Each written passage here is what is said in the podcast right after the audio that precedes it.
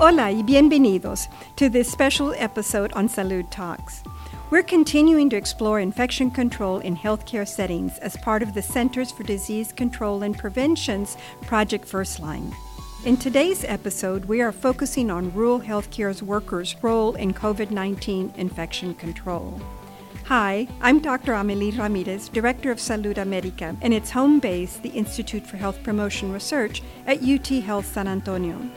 I have spent many years leading research and communications programs to help reduce health disparities among Latinos. It's my pleasure to serve as your host for this podcast series on infection control. Our guest today is Dr. Trinidad Solis, and she will tell us a little bit about what she does. Hello, everyone. My name is Dr. Trinidad Solis, and I'm a board certified family medicine physician. I'm also currently serving as a deputy health officer for the Fresno County Department of Public Health. Fresno County is the largest county in Central California, and it's majority Latino population, and it's a mixture of metropolitan and also rural areas.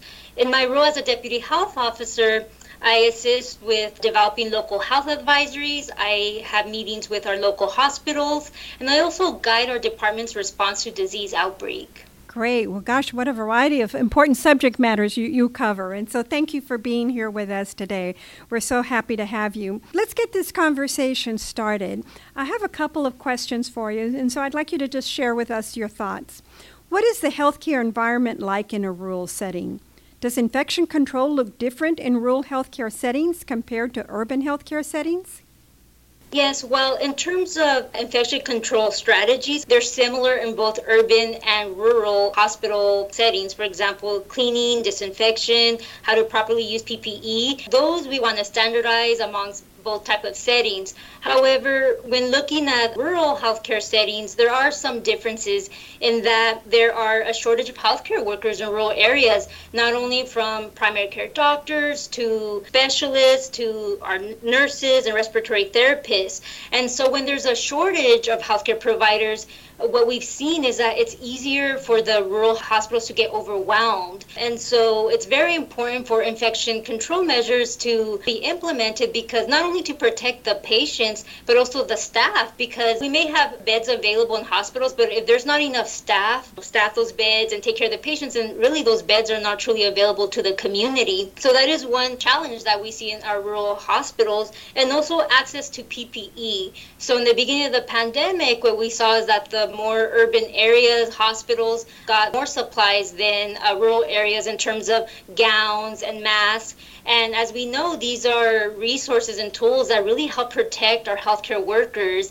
And so that disparity was a challenge for infection control for rural hospitals. From my experience, we found that in an effort for, for us here at the health department to help our hospitals from becoming overwhelmed is to really try to reduce the community transmission of, for example, COVID and other respiratory illnesses that occur uh, on the ground. And the way we do that is first acknowledging the challenges to accessing healthcare in rural areas. First is lack of transportation. Unlike in more urban areas, it, it can be difficult to find a ride or to get to your health appointment. We also have a lot of individuals in our rural areas that lack health insurance or uh, monolingual Spanish speakers, and it can be challenging to navigate the complex healthcare system of signing up for insurance, of figuring out how to get a primary care doctor. There's also a high rate of chronic conditions like diabetes, high blood pressure, obesity.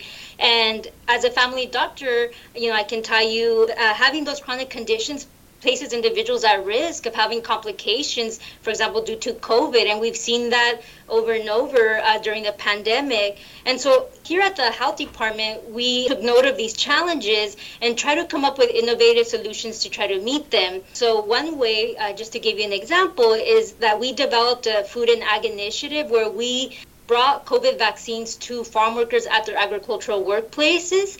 And we were one of the first counties in the country to do that.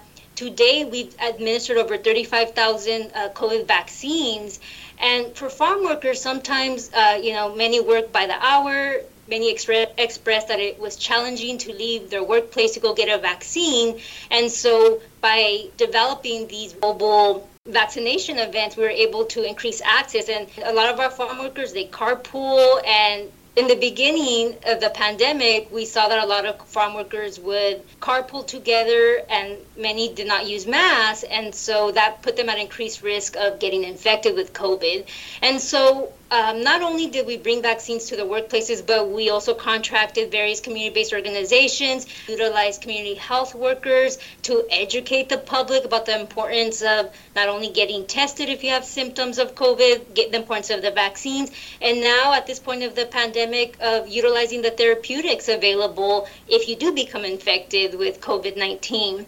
And the reason I share this is that as someone who works in the health department, it's important to help our hospital partners, our healthcare workers that are on the front line by not overwhelming the system. That way, the emergency rooms are not crowded and infection is more likely to spread. And those are some of the community strategies that we've utilized. Wow, very innovative and, and a lot of important kind of direct outreach. And the individuals that you're reaching out to are critical workers that help support our communities, right? Whether they're working in an agricultural field or in a cattle industry or in rural areas, they need to stay healthy because all of those are producers that help support communities, both at rural and urban settings. In your opinion, why is infection control important in rural settings? It's important to keep healthcare settings safe and open for treating patients.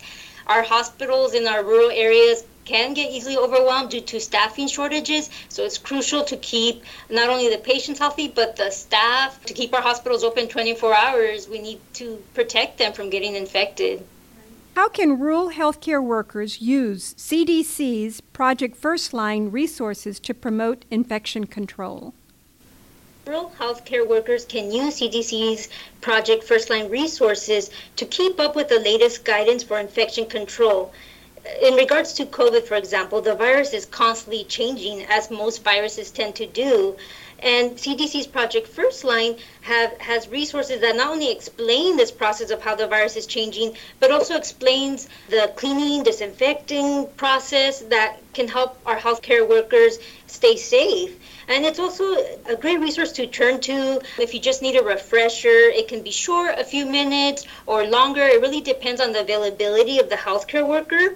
And I really like how it's interactive. In terms of a population level for health departments or hospitals, CDC's Project First Line also offers flyers to have up either throughout the hospital or in the community. And it also offers social media messages. A big role in health departments is to educate the community. So I, I really found these social media messages helpful. So I really think on both levels, individual healthcare workers and also for public health organizations, these resources are really helpful. Wonderful. Well, that's that's great, and we we really want to promote that those resources are available for anybody to utilize. So so thank you very much.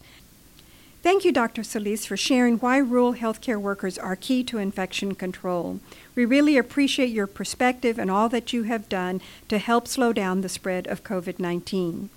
We hope you enjoyed listening and learning with us during this special podcast series of CDC's Project First Line. See you next time.